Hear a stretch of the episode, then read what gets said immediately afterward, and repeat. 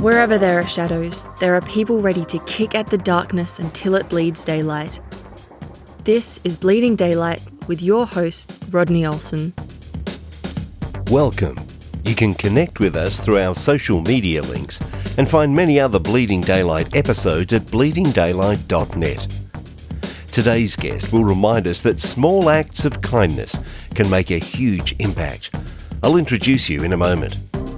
Please think about who else would benefit from hearing this episode and let them know where to find Bleeding Daylight.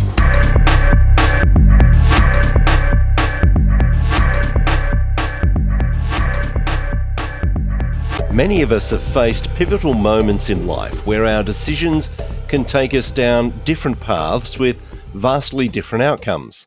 For Matt Sharp, that moment came while he was handcuffed in the back of a police car at the age of 19, and we'll talk more about that decision later. Matt is a Brazilian Jiu Jitsu black belt who has travelled the world, raised an amazing family, and he took his last $100 to build a multi million dollar business.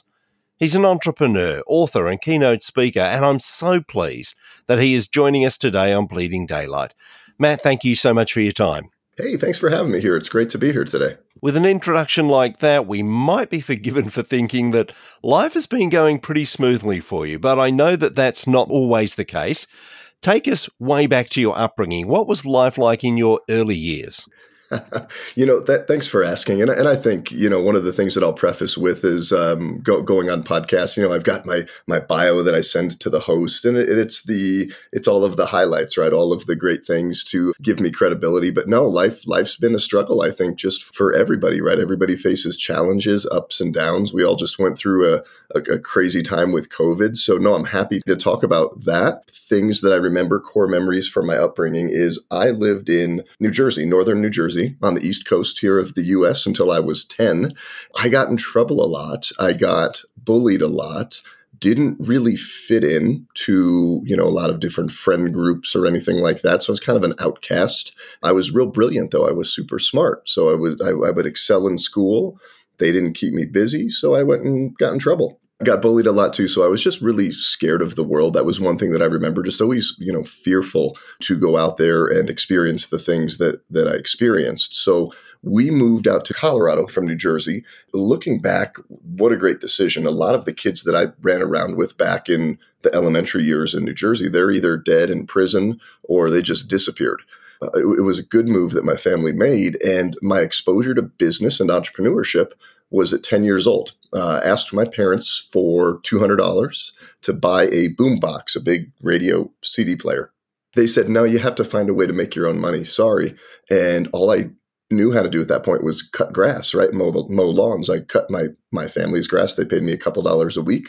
So I just walked up and down the street and learned about business, knocked on doors and mowed lawns. Growing up, though, business became for me uh, a real deep sense of security, certainty, and validation. That was the first time in my life that I really felt validated and appreciated and saw that I brought some kind of value to the world. I would also say growing up, there was no conversation of or an exposure of faith or Jesus or anything like that in my early years. So that did not happen in my family of origin. And that that's a real quick flyover of my childhood. You mentioned that you were bullied as a kid. You didn't feel that you fit in. And of course, those early years, we just want to be part of the group. We don't want to feel like we stand out. And I know that led you down some pretty dark paths, didn't it? You know, it did. Yeah, I think you know any any human, right? That's that's one of our basic needs on Maslow's hierarchy of needs. We need food and shelter and security, but then just that sense of belonging, right, uh, to to a group. And yeah, I didn't feel that. I didn't have that. So you know, my confidence was wrecked from a very early age. You you go out and I mean, I was I was a goofy looking kid, buck teeth, headgear, very easy target, not confident, real real skinny, real easy to pick on. So you you have enough of these experiences in the world, and then you start to conclude things about the world, right? Like everybody's out to get you people deep down are, are cruel, you know, not loving, th- things like that. So that will just continue to manifest itself into into later years. Same same programming, but but different things that that'll grab hold of you. And so you turn to uh, abusing different substances. There were, was alcohol. There was drugs. Yeah. How did you slide into that? Never really felt that I fit in. Business was my thing. So when I got into that space, I was kind of a loner. I just went and I worked and I worked hard and I made money. But obviously, as you're, you know, getting into middle school, high school, early college years, you, you need to find a, a, peer group to belong to. And that peer group that that I, I found some relationship with, yeah, their Friday, Saturday nights were drinking and drugging, you know some other experiences with other like work colleagues because i ended up then working just hourly jobs at you know local restaurants and things like that. So just a lot of those kids like to party. And within that that partying you quote unquote right i'm doing air quotes now uh, you make friends. And those friends are there for you but they're they're there to party with you. And that's what i did. So was it a case of using the alcohol and drugs to numb the pain or to feel that you fit in with this group of people who are also doing these things? Or do you think it was a combination of both? I would say absolutely. Yeah, it was absolutely both. You know, that that acceptance and validation happens because you're doing the drinking. If you're not going out doing the drinking and the partying, then you're not part of that group and then you're not accepted. And then that brings up, you know, so so it's a cycle. And um, I don't know if there was one more than the other. Again like when you when you get into that that's now another idol. It's another thing that you find some certainty and security in. And um, obviously it chemically changes your your your body and you just do stupid things when when you're when you're doing that. We've kept listeners in suspense for perhaps long enough because i mentioned in the introduction that there was some incident in the back of a police car while you're handcuffed. Tell me how you got into that situation in the first place I will. Can I back up because I think that that moment in the police car was a super pivotal moment in my faith journey. But just kind of leading up to that to kind of lay some groundwork and, and perspective is my first exposure that I remember to any conversation about God, about Christianity, about Jesus was early high school had a couple of friends and they were, you know, I called them the Bible thumping twins. It was twin brothers. They were all about Jesus. It was just, it was their life. It was everything. They invite me to Bible study. And I didn't really know what this was about. I just, I heard uh, rumors, right, that, that Christians are very judgmental and, and, and, and, you know, things like that. So I get invited to a Bible study and I go in there and they, they look at me, they're like, who's this guy over here? And they have this icebreaker question. And the icebreaker question, and remember, I'm what, 14, ninth grade in high school they say to to the new kids there in front of everybody they bring them up in front of the room and they say are you a buncher or a folder? And and I looked back I said what are what are you and you're laughing because you get it right? So you know what they're asking. The big questions of life. The big questions of life.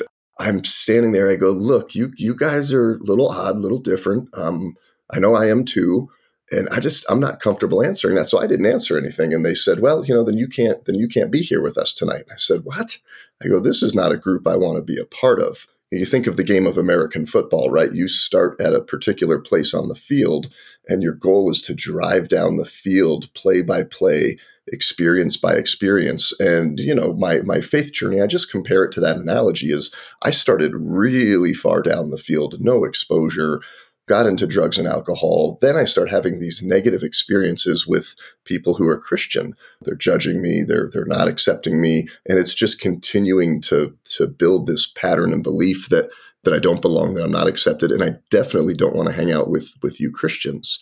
As I'm drugging and drinking in college, another core memory of that is walking home drunk every Friday night, and this guy across the dorm halls having a Bible study, sitting there reading the Bible, singing worship music, and not once did he invite me in to be part of the Bible study. He waited for me to walk by. He'd stop. He'd call out my name at the door and say, "Oh, are you drunk again tonight?" And very judgmental.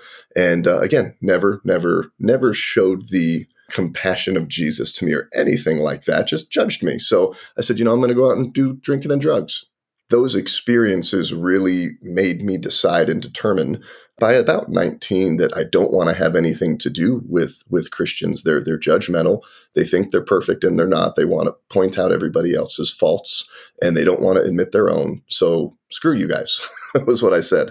And and I share that backstory because this evening in the police car, uh, what happened was it was New Year's Eve from 2000 to 2001. We were doing the typical weekend of Friday afternoon start drinking and you you run that through all the way to Sunday morning.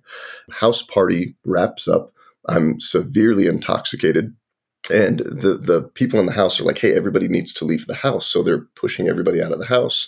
And i said hey i need to get home. So i'm standing out. It's 1.30 in the morning january colorado right? United states very cold. And I, I know the general direction of where my house is located. And i said oh if i just walk straight down this street i know that this street pops out on the other main thoroughfare so i just start walking and I'm freezing. And that's all I remember. I'm freezing and I'm walking.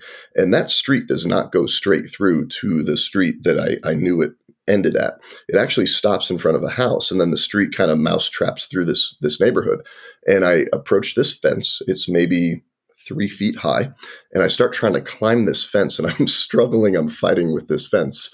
And a car pulls up behind me. And I, I kind of see that the headlights in my peripheral. I hear a door open. And then I hear the door close and a gentleman comes up from behind me. He grabs me by the collar of my shirt and my my belt on my pants, and he spins me around and slams me into a, a brown Ford Astro van with his wife in the front seat. And I'm super confused. And then he says, "Hey, Fort Collins police." Don't move. Said, put your hands behind your back, and he handcuffs me. And I'm still confused because it's not a police car. Like his wife's in the front seat, she's embarrassed and frustrated, and there's two babies in the back seat, and I'm severely intoxicated. They bring a marked police car, throw me into the back of that police car. And this is where a really memorable, really pivotal experience happens for me, Rodney, is this police officer, he did not quote the Bible. He didn't give me a Bible verse. He didn't tell me about Jesus. He just showed up as himself and he told me a couple of things. He said, Listen, son, it's real busy tonight. This computer screen in my car is filled with a lot of drunk people. And he said, If you're not that drunk that you can tell me how to get back to your house, then I'll drive you back to your house. Uh, he said, but I just want to let you know because of what you are, are, doing right now, like this, these homeowners had called the cops on you. They saw you walking down the street. I have the authority, the power, the control to punish you, to judge you, to put you in jail, to take you to the drunk tank, and to make your life pretty miserable. But I don't want to do that. He said, You've been respectful. You seem like a nice guy. How do you get to your house? So I told him, and he drove me home and uh, takes me out of the police car, walks me up to the front door, unhandcuffs me. Again, didn't quote a Bible verse. I don't know if he was a Christian. I don't know his name. I really just remember it was a male police officer from the city that, I, that I'm going to college in. And he unhandcuffs me, takes me to the door, and he says, Hey, I, I think there's people out there that, that love you and that would not want to see something bad happen to you. And I hope next time I run into you that you're making better choices in life. There's a better way to do life. I just hope you make better choices. It was something to that degree. And then he lets me go and I go home. I get I get really sick. I wake up the next day. And that experience, I, I don't know why, Rodney. It was just G- Jesus was there in that experience. He had the complete power, authority, and control to judge me and punish me, just like all these other people that, that I was perceiving was doing this to me. They were judging me, they were condemning me. And this guy just just loved on me, just right where I was at and he took care of me and, and he didn't you know he didn't try to save me per se for the for the kingdom of god. He just loved on me.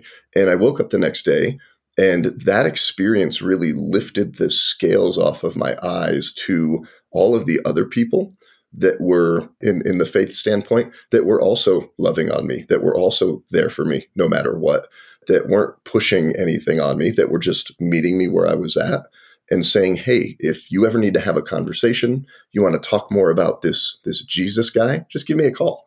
All I remembered because of all that painful upbringing were the negative moments. So I wake up the next day and and I would say, Rodney, I was exploring. I was exploring faith. I was talking to people. They were, you know, sitting down having coffees with me, and I just I just couldn't get over the negative experiences. But that police officer, you know, he drives me down the football field just a little bit more.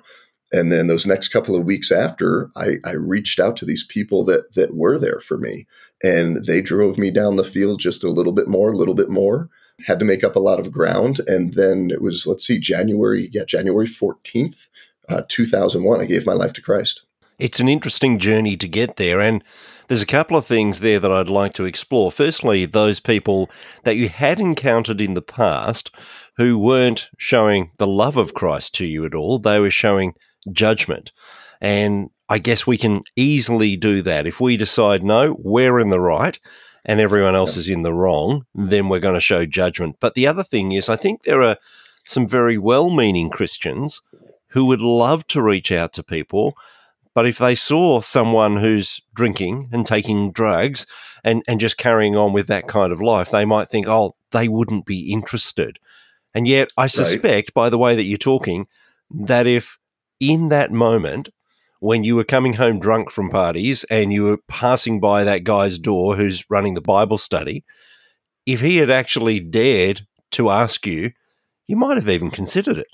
Absolutely, and it was it was really interesting because I ran into him not too long ago, and uh, we can share that story later. It was really funny, but yeah, no, he never said, "Hey, Matt, come in. Do you want you know you want to grab the?" I think he was always eating like Chipotle or something. He never said, "Hey, you want to come in for a Chipotle?" He just said, "Oh, are you drunk again?" That was his question. Hey, Matt, are you drunk again? I can smell you at the door it was almost a challenge to get more drunk so he could smell me more right coming home i'm competitive and uh, yeah but never never invited me never and you know not he's he's 19 he's figuring things out he has a story too so i don't sit here and condemn him or judge him or, or be upset it's just it just is what it is that was an imprint in in my life and my story but yeah it's um it, it, shouldn't be that complicated. I think we make it overcomplicated sometimes. Just love on people, understand they have a story, whether they seem pretty buttoned up or they're you know drunk in a ditch in a gutter somewhere. Everybody has a story. All humans have those those same needs at the end of the day, and just just love on people and ask them real open ended questions. Um, I remember one of my friends one one night after you know after this was going on said, "Hey, are you okay? Why why are you doing this?" Um, you know, obviously you're, you're doing this every every weekend, but you're brilliant. You're also going to school and working and, and running, you know, running a business, and you're crushing it in that. So what's this? What's this 180 you're taking for 48 hours every week? And it's interesting too, you would have come to faith at that point where you had some of those questions answered in that time between New Year's Day that didn't go so well for you through to the 14th when you say, I need to make a decision that will radically alter the direction of my life. And you enter into this yep. new faith in Jesus. And yet mm-hmm. at the mm-hmm. same time, this has not been part of your lifestyle. This hasn't been part of your upbringing. I guess no. sometimes for those of us who have been brought up in the church, we at least know where we're going to go. If we make that decision, we've got some of the backstory. How was it for you yep. in trying to fill in all those blanks to understand this faith that you'd just thrown your lot in with? You know, it's interesting because my, you know, my kids, Emily and I, we look at our kids, and we obviously have exposed that them to that since they were little kiddos, and you know, at, at six, seven, eight, you know, they they both said, "Yes, I want to give, I want to give my life to Christ, and I'm going to get baptized, and all of those things," and that's amazing. It's like, okay, they need to take that journey, right, with with us guiding them through that time that they're teenagers and they really get into their formidable years, and they and then they really believe in that, right? It's one thing for a, for a seven year old to say it at seven years old, but then there's really that that exploration where they where they really commit to that. But I didn't have that, so looking back, I didn't, and I didn't realize at the time. I just said, "Hey, I'm 19."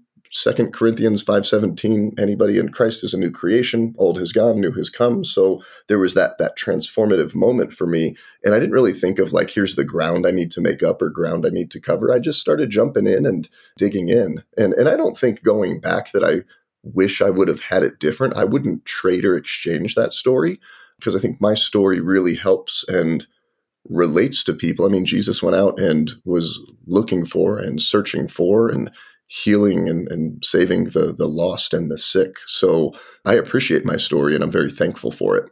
What about the friends that you'd been out drinking with most weekends? What did they think of this change in your direction? You, know, it's really funny because you know the, the plans for the next weekend were, you know, it's like what am what am I going to do? Because I I know I'm not supposed to be doing this, right? I have this this whole new life, and I didn't change my my friend group. So the people that I was running around with, they were still doing the same things. And I would share too, like it, for me, the drugs stopped immediately. The minute I gave my life to Christ, didn't touch a drug again. The drinking didn't though. You know, I would I would go out and try to justify, well, you know, I'm not going to go have 15 drinks and then fall down in the street. I'm going to go have 6 right? So that's that's where that started. That was the maturity level i was i was at. It was just this interesting journey of still being with friend groups uh, and some of my friends were other christians too believe it or not. We were out just just going through this journey together. That was the that was the true reality of it. Um, yeah never touched a drug again. And you know the drinking thing just it just i would say it tapered off through the end of college. I went over to spain for a semester. So uh, one year later, I spent my spring semester of uh, 2002 over in Spain. That was a really great time for me to step away from everything and everybody that I knew here in the States and really just be on my own and you know figure out my faith just figure out who i was as a man so that was a really great time but that time from 14th of january 01 to you know beginning of january 02 it, it was just an it was an interesting time of just being in this back and forth space. Tell me about that time in Spain because I know that that's left a, a huge imprint on your life. I started studying Spanish in middle and high school.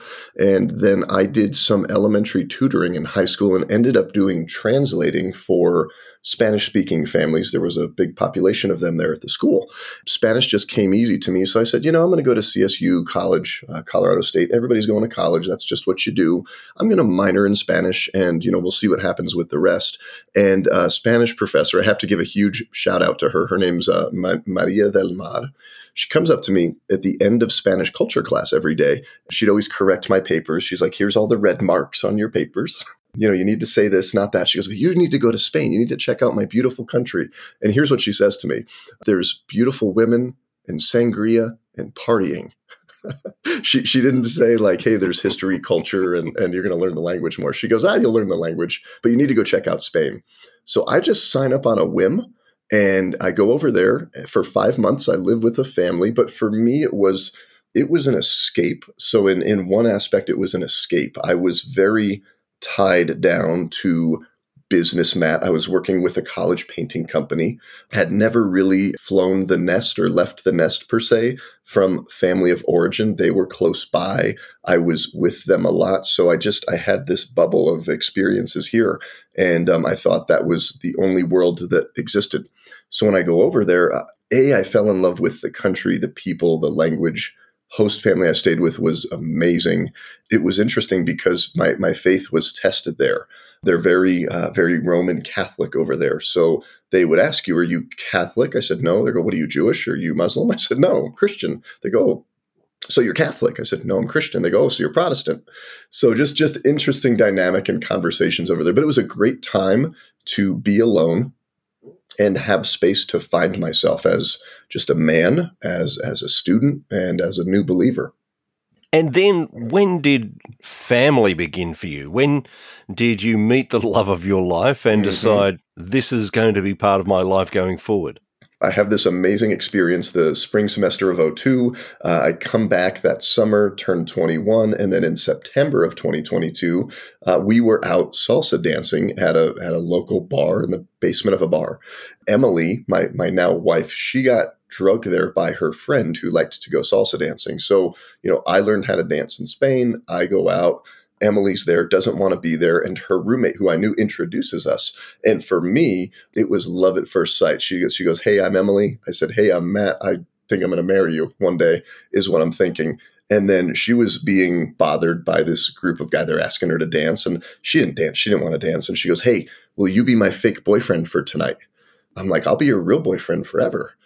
so we, we meet and and she didn't she didn't fall in love right away you know uh, we we leave that engagement that that evening and she goes hey next time i see you i just want to ask you one thing. She knew i was into her.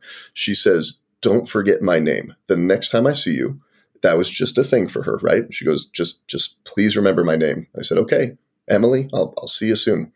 Run into her a month later and you know what you know what happens? I totally forget her name she said i'm, I'm writing this guy off at, at that point and uh, we end up having a bunch of classes together next semester. Uh, we were doing an activity and then going back to our seats. And I'm walking back to my chair. I have my coat on the back of the chair, and she's sitting in it. And I go, "Hey, Emily," and she goes, "Oh, hey, Matt." And then we just hit it off from there, and that's where where things started.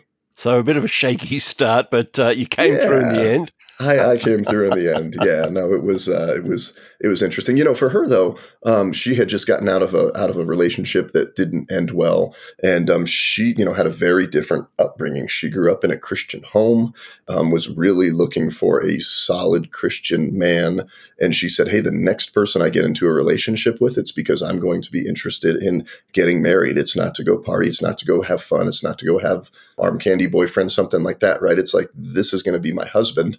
And then she meets me, learns a little bit of my story. She's like, Who's this guy who used to party a lot, says he found Jesus, went to Spain, you know, now he's at the basement of a bar dancing, right? So she's real gun shy, totally understandable. Yet we just, we kind of came from two different backgrounds, two different worlds, and just slowly started our started our life together. We'd love to hear the fairy tale story that someone who has a difficult upbringing or a difficult life, comes to faith, and then suddenly everything's wonderful. And we'd love to say that that's what happened for you, but things didn't always go well. You ended up in a, a job that you hated, and and things didn't go well. Tell us a little of that experience.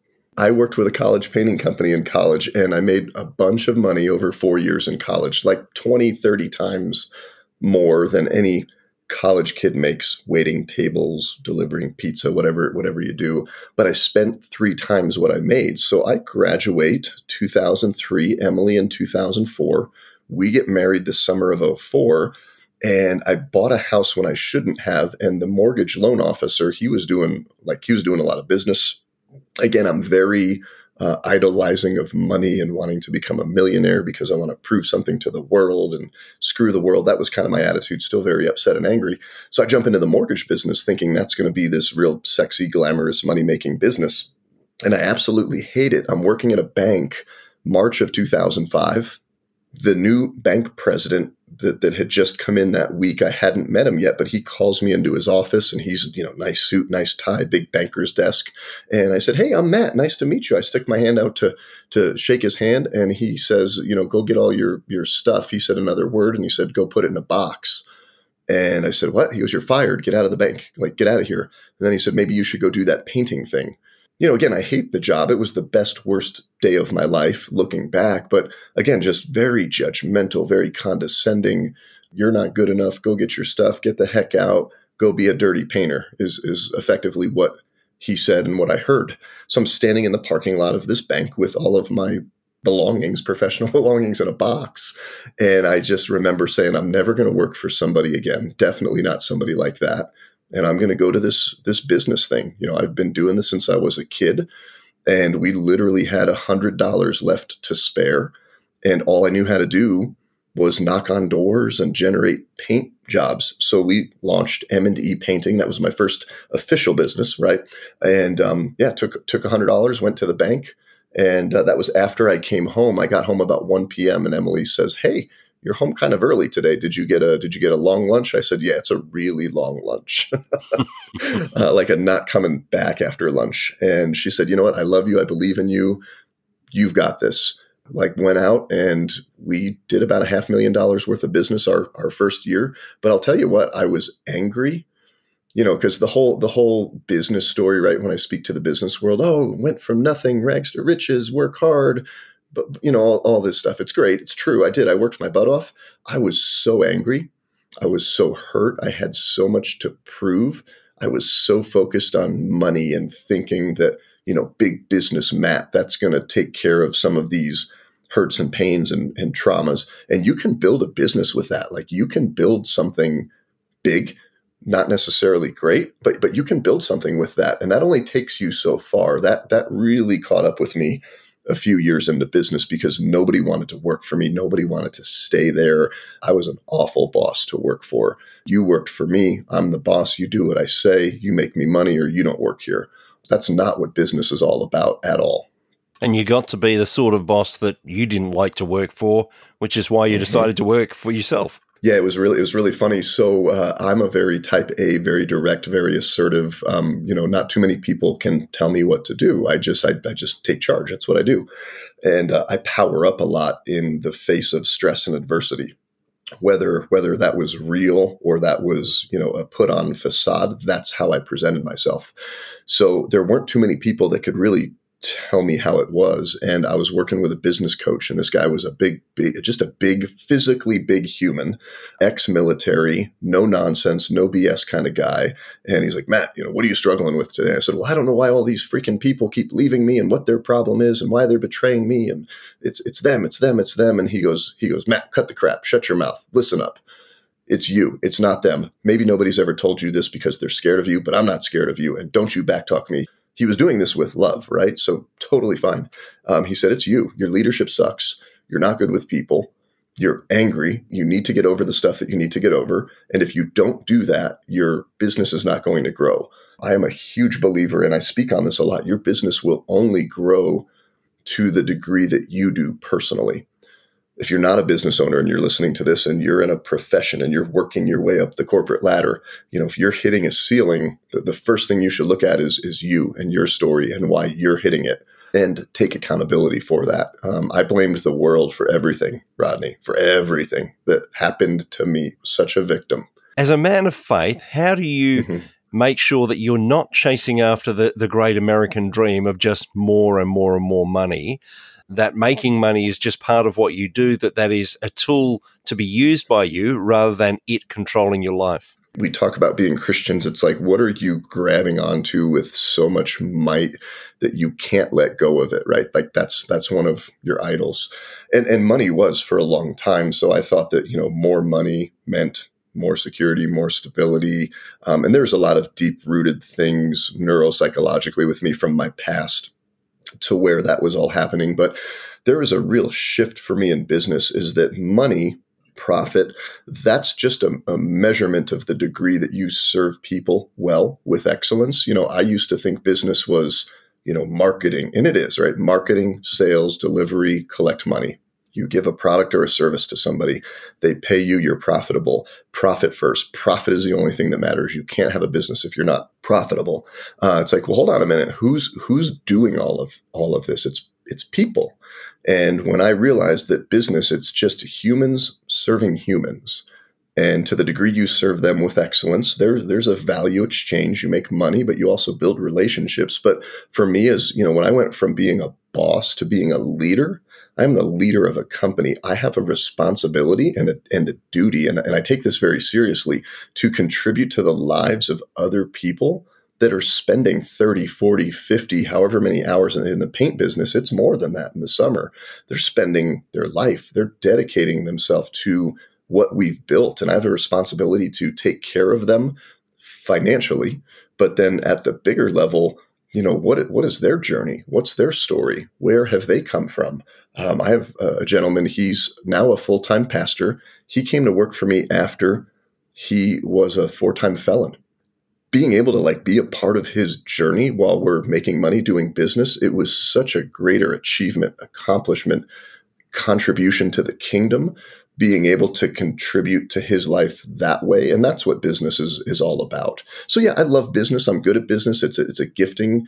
The things i do is something the world needs. I love sharing stories and writing books. But you know what i want to leave behind i'm really focusing now on on the legacy and what i want to leave behind for entrepreneurs and for the people that i'm called to serve Matt, we talked earlier about those Christians who didn't act in very Christian or compassionate ways to you. And you did mention that you had since run into that young guy who was 19 at the time and could smell the alcohol on you. How did that coming together go? So I'm at a Mexican restaurant with my wife. This is, oh gosh, six, seven years ago. I had been doing a lot of speaking in the business space. I've been speaking in the business space for a long time, but I just started speaking and just kind of started sharing my faith story uh, to men's groups, to small Bible studies, to a small team of pastors. So I'm getting ready to go speak this afternoon. Emily and I go have lunch and have a great lunch, pay the bill, get up. I look over my left shoulder and I'm like, is that, is that Brad? I go, is that Brad? And she looks over because, you know, we were dating. She goes, that is. And she knew him from other avenues. I go, should I go say hi to him? She's like, Matt, don't go say hi to him. And she goes, I don't think he liked you in college. I go, yeah, I really didn't like him either. I said, let's just, let's just go say hi to him. So we get up, I go up to the table. I go, hey, Brad, how you doing? And he looks up, he says, Matt. And he just eyes get wide and didn't, didn't say like, "Hey, how are you doing? How's life? What's going on?" He just said, "What what what are you you know what are you up to?" And I said, "Oh, well, my wife and I started M and D painting." Oh, you're the you're the M and D guy. So immediate, like same guy that he was, you know, 20 years ago. You know, I said, "What what are you doing, Brad?" And he was telling me his his resume of his contribution to the kingdom of Christ, basically, right? And um, so I played the business thing up a little bit. This is me. I'm a little facetious. I'm I, I will I will get like this. I'm just you know what I'm, I'm, I'm just I am. I'm just being honest. And I said, "Yeah, Brad." I go, "You know, we're growing, we're growing companies, and I'm, I'm speaking. I'm getting ready to write a book." And he's like, "Well, well, that's well, that's nice. It was really good to see you." And I said, "I'm, I'm actually going to speak right now." And he's like, "Oh, where are you speaking to?" I said, "I'm going to share with a group of pastors at my church my story about coming to Christ."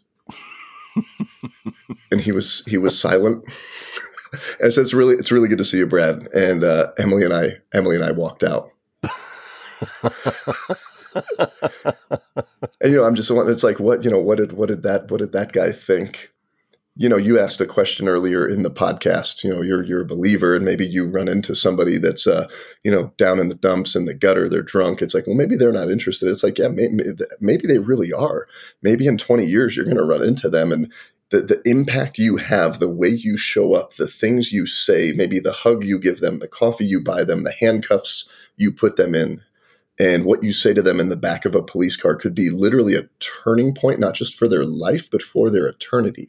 So my my challenge, encouragement to, to listeners is just think about think about what that is. There's everybody's got somebody in their life that needs Jesus, that is in a really bad place when I share this story, it helps me remind myself how I need to show up for people. So, um, yeah, I, I, hope this just serves as an inspiration and an encouragement. And you know, if you can't find a connecting place with a family member or somebody there under their drugs, alcohol, what what do we have in common? Just hey, I love you. I'm here for you. If you ever need anything, let me know. Want to go get a coffee? Want to go get a lunch? Give them a phone call. Shoot them a text message. Matt, we've touched on a number of things but mostly we've looked at your faith journey. There's a lot more to explore in the business world, in books that you've authored, and all the rest. So if people want to find out a little bit more about this story, what's the easiest way for them to get in contact with you? Yeah, the best way is mattshoup.com. So on my website, I've, I've got my bio, my story, my books. I take uh, business leaders from all over the world to Spain on leadership retreats. And uh, I've got some free resources there on my website that you can sign up for.